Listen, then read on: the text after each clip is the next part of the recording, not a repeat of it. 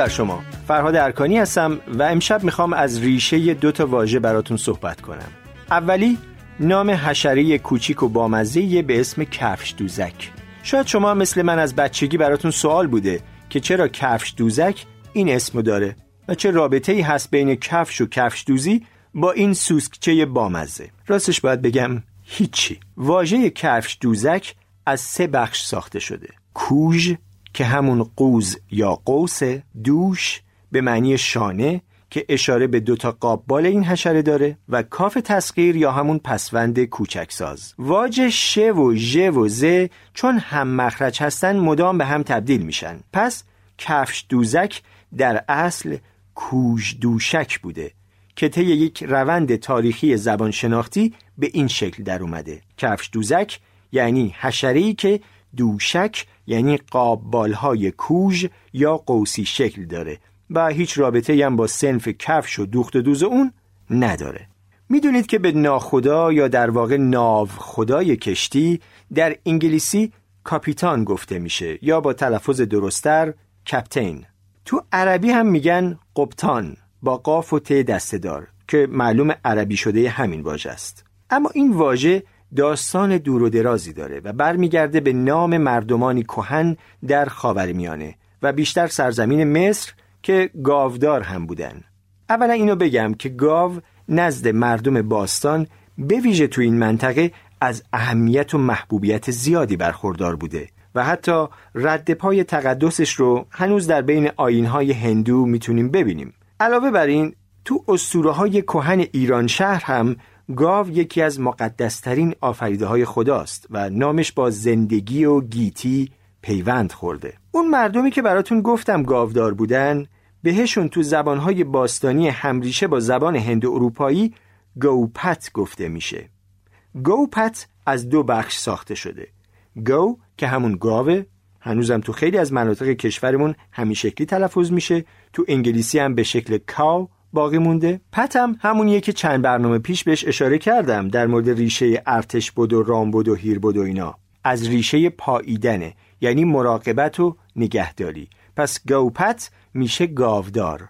گوپت با ورود به زبانهای شاخه سامی یعنی عبری و عربی به قبط تبدیل شده که شاید شنیده باشید که گفته میشه مردم مصر پیش از ورود اسلام به اون منطقه قبطی بودن.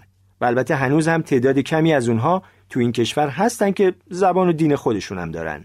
ظاهرا این مردم در همون دوران در صنعت کشتی سازی و سفرهای دریایی هم تبهر پیدا کردند.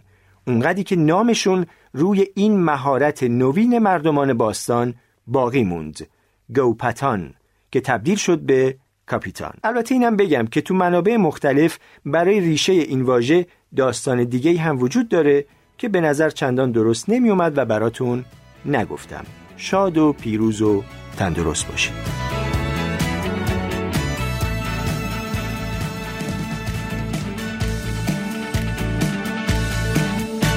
درود بر شما. فرهاد ارکانی هستم و امشب هم به چند تا دیگه از اشتباهات رایج با سوادها می‌پردازم. حتما بارها دیدید یا شنیدید که اسم یه برند تجاری فقط به دلیل اولین بودن به اسم خود کالا ارجحیت پیدا کرده.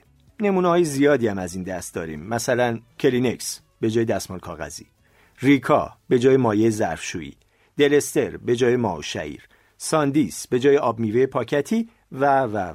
اما یکی از بدترین اتفاقاتی که برای اینجور اسامی افتاده چای کیسه‌ای یا tea bag ه که نه به اسم برند معروفش یعنی لیپتون بلکه با اسمی کاملا اشتباه یعنی نپتون بین خیلی جا افتاده و قطعا بارها شنیدید. لیپتون رو که خودش اسم یه برند تجاری چای کیسه‌ایه یه آقای خاربار فروشی به اسم سر توماس لیپتون سال 1890 میلادی پایگذاری کرده که چون خیلی تبلیغات کرد خیلی هم رایج شد. ولی نپتون هشتمین سیاره منظومه شمسیه. یک قول زیبا که عمدتا هم از هیدروژن و هلیوم ساخته شده. یه نکته دیگه هم بگم. دهه پنجاه و شصت خودمون یه جور جاروی دستدار توی خونه هممون بود به اسم نپتون که احتمالا اونم تو قاراشمیش شدن این اوضاع بی تاثیر نبوده. واژه بعدی که خیلی اوقات آدم رو به اشتباه میندازه فلاسکه. فلاکس یا فلاسک؟ هرچند فلاکس به نظر باکلاس‌تر میاد ولی درستش فلاسکه. حالا از این با کلاسی ها یه نمونه دیگه هم داریم که بعد از این براتون میگم. فلاسک تو انگلیسی به معنی ظرفی برای حفظ دمای مایعاته. البته تو انگلیسی واژه flux هم داریم که کلا یه معنی دیگه داره و اصلا وارد فارسی نشده. و اما بعدی که خیلی ها فکر می‌کنن اگه اینجوری بگن شیکتر و با کلاستره فریزره. ولی با عرض شرمندگی اصل این واژه فریزره. البته همین افرادی که میگن فریزر وقتی سردشون میشه و می‌خوان به گمون خودشون با کلاس صحبت کنن میگن فریز شدم. نمیگن فریز شدم. تو برنامه های بعدی بازم از اشتباهات رایج با سوادها براتون میگم. شاد و پیروز و تندرست باشید.